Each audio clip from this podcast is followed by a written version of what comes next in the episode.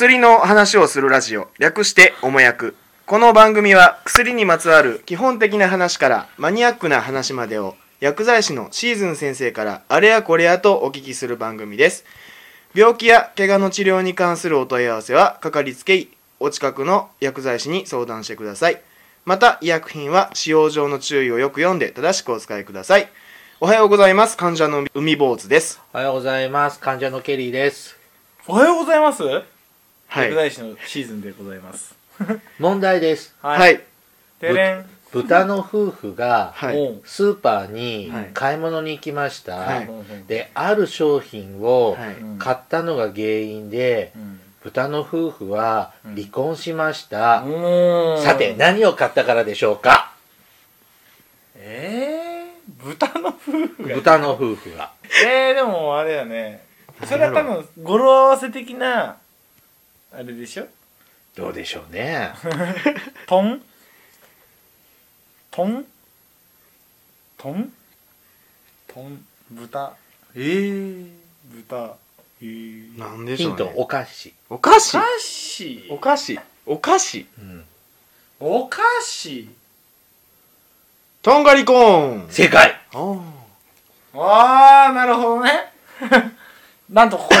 ここにあった。なんとここにあります。は 自宅で、自宅で収録しております。タイムリーな。がりコーン。あ豚が、豚が。トンが離婚。まあ、おう。何の話だっけ？いや、目に入った。すごい回転早いですね。薬の話という。もう冬真っ盛りですよ。そうです。はい。まあ世間今年はインフルエンザはどんな感じなんですか？今年はですね、12月、去年の12月ぐらいからちょこちょこと出始めたんですけど、まあ我々の住んでる地域だと大体 B 型から結構多くほ報告されている。ソ連 B 型。香香港 B 型。香港 B 型ですかね。うん。ほ昔からこうインフルエンザって大体 A 型がバーッと出てう、うん。で大体2月終わり3月の終わりぐらいから大体 B 型が出始めてあ B 型出たらもう終わりだなっていう、うん。であ4月。そう4月なの？5月ぐらいまでで大体それでもう終焉する。だから僕らも薬作っててもあもうこの時期は B 型かなとか症状顔とか見てても A 型の人は本当大変な顔されてくるあの、えあまあインフルエンザまあ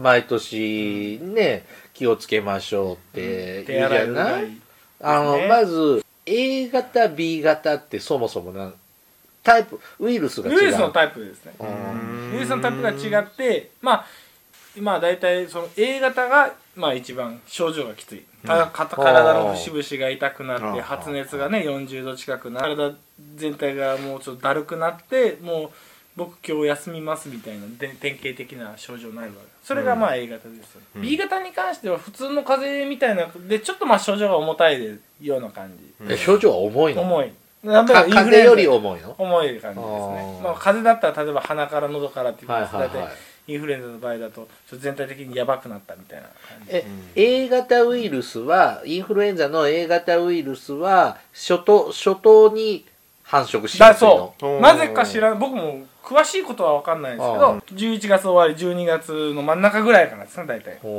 で年末年始でまあ皆さんいろんなとこ行ったりとかするのであそれで爆発国民がまき散らしてるんだ。で、えー、と学校が始まったりとかなんとか。まあちょうど今ぐらいがピークでこうバーッと出てきて2月の終わりぐらいまでそれが続く。あで収束していくんですでねだんだんしゅ、まああのだんだん風邪もひかなくなって収束していくっていうのが大体パターンですね、うん。うん。でまあそれが終わった頃に B 型が流行り出すんですけど今年はなぜかうん。B 型がメインで、であのあ B, B 型が？B 型が多いらしい。今まではその A 型がほぼ100%ぐらいの時期なんですけど、うん。今大体64ぐらいで。だから B B が B が4割ぐらい、へうん。今年はなんか今年はちょっと変則的みたいです。まあ、ちょっと今年の気,、気候も、うん。まあ、例年おかしいですけど、今年も変ですからね。わワクチンがね遅れたっていうのもあるんですよ。ワクチンが遅れた？ワクチン多分これ聞いてる方もそうだそういう人もいらっしゃったかもしれないですけどインフルエンザのワクチンをない例えば内科さんとか小児科さんとか受けに行ったのに、ワクチンがないからとかって言って返されたっていう人もいると思うんでへー。12月の真ん中ぐらいまでワクチンの生産が今年止まってたので。なんで？なんかその承認の関係でちょっとあの承認がきちっと下りなかったとか厚労省が認めなかった。そうそう認めなかったっていうことで。で、えー、と最初の1ヶ月2ヶ月はちゃんと生産できたのに途中から生産できなくて。で普段多分みんな注射打ち始めるのが10月の終わりか12、11月の頭真ん中ぐらいから皆さん打ち始めると思うんですけど、晩秋ですよね。そう。そう。だからそれぐらいから打ち始めるのが今年はだいたい1ヶ月ぐらい遅れちゃってそれは国が悪いんじゃないですか？いやでもそれはね多分メーカーの責任もまああるんだと思いんます。なんなんで認可が下りなかったんですか？それもねちょっと詳しい話は僕も実は知らないんですあよねのなんかこう くすわウイルスの形が変わってそれに対応するのに遅れたとか。そのねインフルエンザのワクチンってうん。予想で、ああ実は聞いたことあるおーうん多分これ結構いろんなところで有有名な話だと思うんですけど今年はこれが流行るかもしれない、うん。うん。今年はこれじゃないかなって言って、うん。大体まあ統計学的な感じでこのタイプのワクチンを作りましょうと言ってまあ一斉に作るわけです。でも数種類しかないでしょ。A 型 B 型でしょ。ソ連 A 型 B 型。香港 A 型 B もう型香港とかそういう分類は今多分してないと思う。聞かないね。そう今香港 A 型 B 型なんて多分聞いたことないと思う。多分これ聞いてる人では香港 A 型って何みたいな。サバ2で出てきた。敵の名前で出てきますけど。本当ナウナヤも知らないのか。でも昔でもソ連まあ香港型風邪とかね昔は言い方をしてたので、うんえはい。A と B しかないんですか？基本的にはね、うん。うん。じゃあ2種類あったらいいじゃん。だただその中でもなんていうのかなウイルスのその形、うん。うん、昨日まではこう進化しちゃう進化しちゃうんだね。あそう。ーあいつらもやっぱり生きていかなきゃいけないんでうん。生きていくためには必要なその、うん。形を変えて生きていく。じゃあ今年はこんな感じのインフルエンザウイルスになるだろうかならだろうからって言ってそれに見合ったワクチンを作ってるわけ。はあ。うん。でそのウイルスっていうのはどこから仕入れるの？だウイルスってまあそのなんかこうなんていうんです抗体っていうんですか、うん。もうその抗体抗体をまあ注射なあれなんだけどそういうのは実はいろいろ持ってる誰が？その製薬会社。製薬会社がウイルス持ってるの？でそれで話。まあえーとまあ、ワクチンを作る元にしてるわけ。でこれじゃこれだろうあれだろうっていうふうな感じで。だから注射受けるっていうことはその形に対しての体制を、まあ、2ヶ月間3ヶ月間、まあ、ブーストアップするような感じですよね、うん。でそもそも、うん。インフルエンザってそのワクチンでよそれ予防接種じゃん？うんうんかかるもんかかる。薬ないの？ん？薬その予防じゃなく病気になったら治療薬、うん、3タイプ今ある。今あります。飲み薬で、まあ、粉薬とカプセルの薬があるのと、あと1個は吸入薬。吸入、うん。吸入薬も5日間吸入するタイプともう1回でいいよっていうタイプの2種類。う。んすぐ治るの？すぐいやもう吸ったらそれで終わりっていうだけ。まあ症状がすぐすぐ良くなるわけじゃないけどそれを吸ったら終わり。喘息の薬みたいなそんな感じでね。うん。吸ったらまあでも喘息の薬はあれ症症状が出た時に吸うとか、うん。あの予防的に毎日吸わなきゃいけないけど、インフルエンザの治療は基本的にウイルスをこう抑えることだから、うん。でその抑える薬っていうのはまあ何種類かあるんだけど基本的にはウイルスの増殖を抑える薬中に。はあ。ウイルスが増殖するときに必要な酵素を抑えることで酵素を抑えることで、まあ、ウイルスが増殖するのを抑えましょう。それであとはじ自動的に自分の免疫力が殺してってくれるから、うん。それは、うん。インフルエンザウイルスに効く酵素。酵素。じゃあ別のウイルスには効かない、には効かない。あーうん。面だから効倒く。でまあ A 型にも B 型にも効きますよっていうのは大半の薬だね。うん。でまあ飲み薬でさっきまあ有名なのはねまああのなんかタミフルとあかータミフルタミフル。カプセルと錠剤あれ。と粉があるんですあれけど怖いんでし粉もあるょ？んですかうん粉もある。なんか小児用が。あるも妄想みたいなの出て暴れたりするでしょ、そうそうそう。ただあれもね難しいところでね起こる可能性はないわけじゃないとは思うんだけど子供が飲んで絶対起こるわけではないんですよね。しでインフルエンザの症状で、まあ、インフルエンザ脳症って言って、まあ、脳をやられてそういった症状が出ることもあるので、まああ、そんなことになるインフルエンザザでですか？熱が上がって、まあ、脳の器官機能がちょっとはいはいこはうまあちょっとうん。おかしくなっちゃって、まあちょっと異常行動に出てしまうっていうこともあるので、一概にインフルエンザの薬でなったのかなってまあそういう僕もいろいろあの当時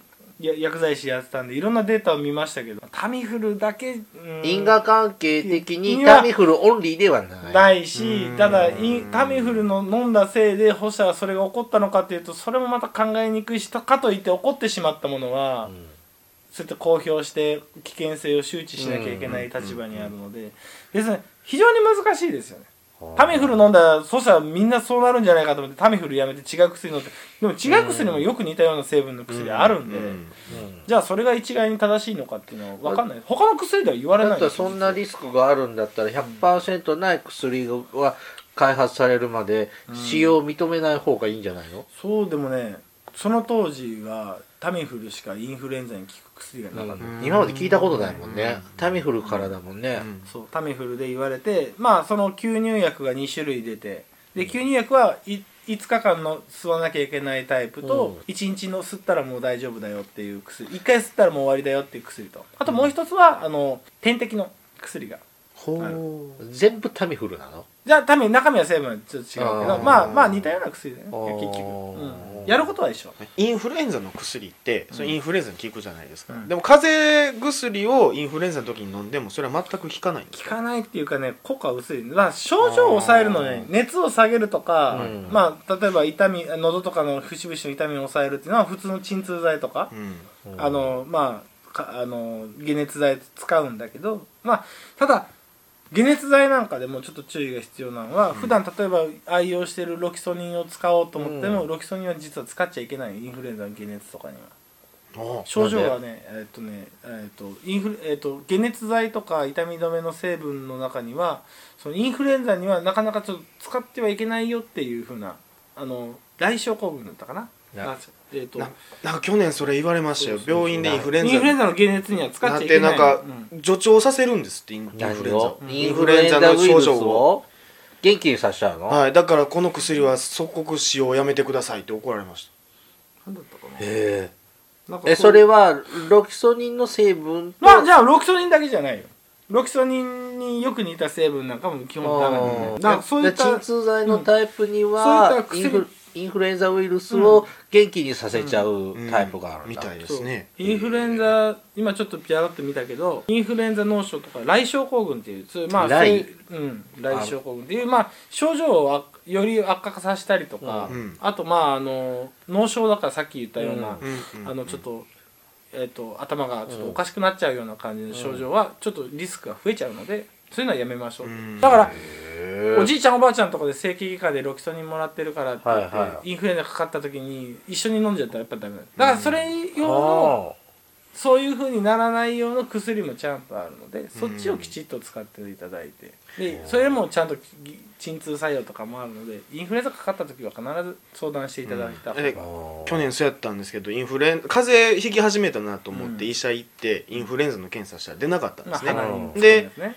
あの風邪薬をもらって飲んでたんですけどどんどん熱が上がってきてう、うんん。で次の日土曜日やったのでその病院やってなかったので、うん別の病院行って検査を受けたらインフルエンザですって言われて、誤診じゃん誤診。まあでもでもね期間によって出ないって言われましたこうん。聞き始めってね実はあんま出ないあ鼻にこう綿棒突っ込んでぐるぐるってやって、うんこの。粘膜のところにあるやっぱやつを調べるんやけど本当引き始めは実は分かんない。あそうなんですね。僕ずっとやぶやと思いましたけど違うんですね。そうだね。実はね引き始めでいっても実は出ないことがで症状がちょっと出始めたところぐらいから大体出るね。難しいところでそれも。インフルエンザやなと思ったらででもね日本の医療はまあちゃんとしててインフルエンザのキット、まあ、検査のキットがあってその検査のキットで陰陰性とか陽性とか陽性が出ないとインフルエンザの薬実は保険が通らないのでおはあ。金がちょっと高くなってじゃないと手に入らない。あ手に入るのは入るんですね。いやもうだから処方し先生が処方したら別に出せるんだけど、うん。でも証拠がないからってことは今度は保険が、ああいや証拠がないいのにインフルエンザの薬勝手に出すなよっていうの怒ってそうだねだからその場合だとともう大体自費でもらうっていう形はなるねだからだから受験生とか、うん。うん。その時期にインフルエンザ絶対かかっちゃいけないよ受験生だとかなんかこう、いろいろこうしなきゃいけない人はもうそうやって多少無理してでもそういうの手に入れた方がいいとは思うけど、明日仕事を休んでもっていう人とか、そんな人いないけど、うん。うんまあ。まそのワクチンの話ですけど、うん。あの注射の。あ、うん。妊婦さんとか打っても大丈夫あれは打った方がいい。あそうあれは打った方がいい、あのインフルエンザの例えばこれも本当難しいところなんだけど、うん妊婦さんに関しては非常に難しいんだけどだけどインフルエンザにかかった時に症状がひどくなって、ここう熱がバーッと出たりとか、うん。体節々偉くなった、まあ、大変になって、うんうんほんで偉くなるよりかはう、ん。インフルエンザの注射を打つリスクの方が少ないからうん。打った方がいいよ。要はなんかそれは絶た胎児に影響ない。なないわけけじゃないけどそんな影響するようなものでもない。よよくなんか薬飲んだらあかんとか言いますやんかああそれはあるけどただその胎児に影響のある時期って実はちょっと限られててその時期さえ過ぎてしまえば大丈夫でしょうっていうのは、うん。まあ、でそれよりもインフルエンザにかかって胎児にも影響ある方が怖いかあらだったら絶対かかあのかか絶対私はかかりやすいんだっていう人は絶対受けたうん。特に免疫力とかね、うん。あの悪くなったりしてる人多いから。僕インフルエンザかかったことあんのかな？わかんないで俺も10高熱出たことないですか？40度とか。ない。もう15年ぐらい前に1回かかったっきりかかってないんだよね僕去年かかりました。うん。かかる人はあの注射したのにもかかわらず。よくかかるんですけどね。うん。う人と接する仕事してる人はそうだよね。節々痛くなったことってあるけど、ん。1日2日で治っちゃった、まあだから風邪なのかな。まあそれは。風邪なんじゃない？ですか去年ないつも。新潟とかね。そういう症あ状ー。ワクチンの予防接種受けてインフルエンザがかかると症状ってちょっと軽かったりするんですけど。かからなくするやつじゃない。かねかかっても症状が楽で済みますよっていうだけのもんだから、去年すごくしんどくて。去年結構インフルエンザ警報出てたね。出てましたね。結構去年多かったね本当に23日動けませんでしたね。うん。ああそれないわ。かかったことないのか3な日4日であ本当1でも本当にかかってないじゃないですか。気づかいないんじゃなくて。まあ俺人のいるとこ行かないからね。あいいですうねん友達いないし。いやいやいやいや。そんな寂しいよ。そんまなあまあでもそれ極極論ですよね。あのうんかからんのやったらほんまに家にこもっとったら。まあ基本ね、はい。だってさほら家族はさなんか移し合いっこしてるじゃん、うんうんだいないもん。いやひょっとすると郵便局のお兄さんが配達のお兄さんが持っとるかもしれないですからね。会うことないじゃん。ポストに入れてもらうだけでピンポンハンコっていうだけあ出ない。あ基本出ないあそうなんですね、うん。あそれが一番、うん。そんなね寂しいオチでいいの？この話。も っと他にもいろいろ言うことあると思うんだけどいやそんな寂しいだから話。ねなんか今今の時期いろんな福祉施設とか出入りすると、もうインフルインフルインフルで、もう面会しもう来ないでくださいとかいうとこもあるのよ。あるんですね高齢者は特にインフルでちょっと体調悪くしてそれ下手したら命がっていうところもあるから。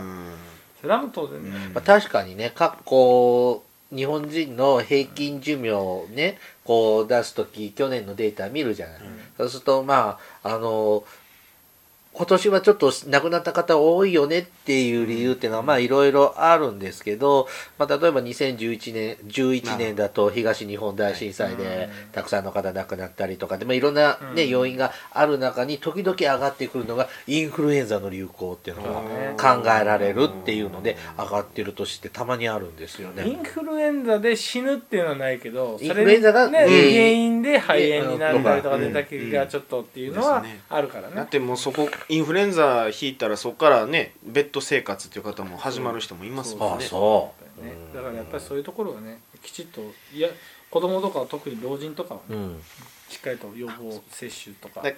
しっかりしてしていただきたいなと思います、まずは手洗い、うがい、ね、手洗いうがいね、はい。で調子悪いなと思ったら必ず病院に行ってそう。2時間くらい病院に行ってねインフルエンザもらうパターンもあるんですよ実は。あそうだって2時間ぐらい待つ その辺がねね非常に難しいんですけど。この時期ほんと12時間なんてザラですからね。ねだから非常にその辺は難しいんだけど、まあ、常日頃から体調管理をきちっとしていただいて独り身の人は 独り身で予防してください。はーい。本日の処方箋は以上です。おもやくではリスナーの皆様からお便りを募集しています先生本日の処方箋はおいくらですか？1000円です。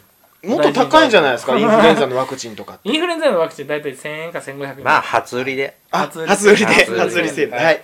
いつ買えるかなって。いつ買わるんだろうこれは。ありがとうございました、はいありがとうございました。ありがとうございました